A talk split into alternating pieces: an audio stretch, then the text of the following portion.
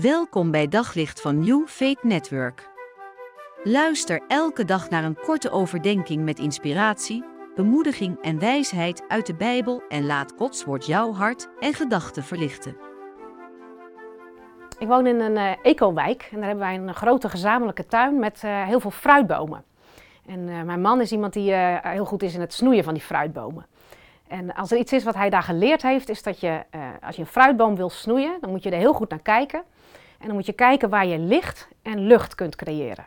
Dus je moet hem zo snoeien dat je hem eigenlijk open snoeit, zodat je het zonlicht binnen kunt laten en een lucht in die boom kunt krijgen, zodat de takken ruimte krijgen om te groeien en vrucht te dragen. Als je dat niet doet, heel veel mensen zijn een beetje angstig om te snoeien en die doen dat veel te, te weinig.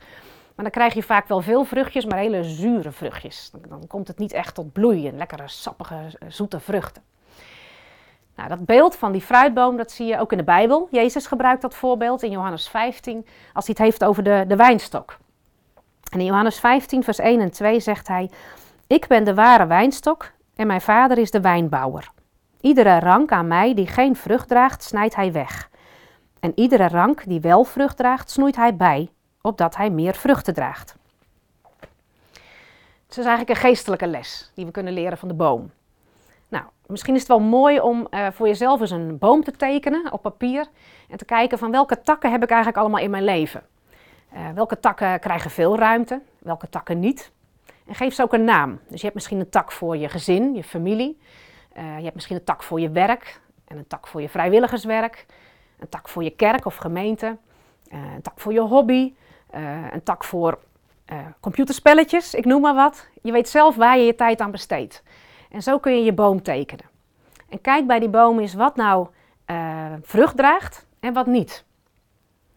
En misschien nog een veel belangrijkere vraag: welke takken wil je nou eigenlijk echt de ruimte geven? Wat zijn nou de takken die je graag sterk wil hebben? En in een boom, in een fruitboom, moet je die onderste takken, dat zijn de dragende takken, die moeten stevig zijn. En dat zijn eigenlijk de basistakken in je leven. En ik zou je wensen dat dat een tak is die uh, jouw geloofsleven, jouw relatie met God vormgeeft. En je, de relatie met jouw dierbaren. En misschien zit jouw werk ook wel als een basistak daarin. En dat je verder daarop voortbouwt met takken voor de buurt of takken voor je hobby. bouw hem zo op.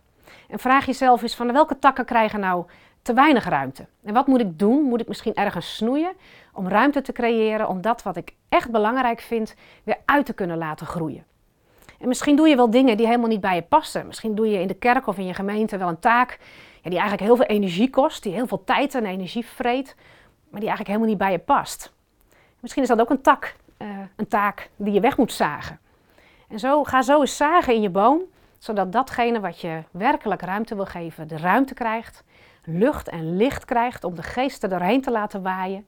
En dat je voeding van God krijgt om dat wat je echt in je leven wilt, laten uitgroeien en laten bloeien. Ik wens je een mooie snoeibeurt toe. Op zoek naar nog meer geloof, hoop en liefde. Op New Faith Network vind je honderden christelijke films, series en programma's. Nog geen lid? Probeer het 14 dagen gratis op newfaithnetwork.nl.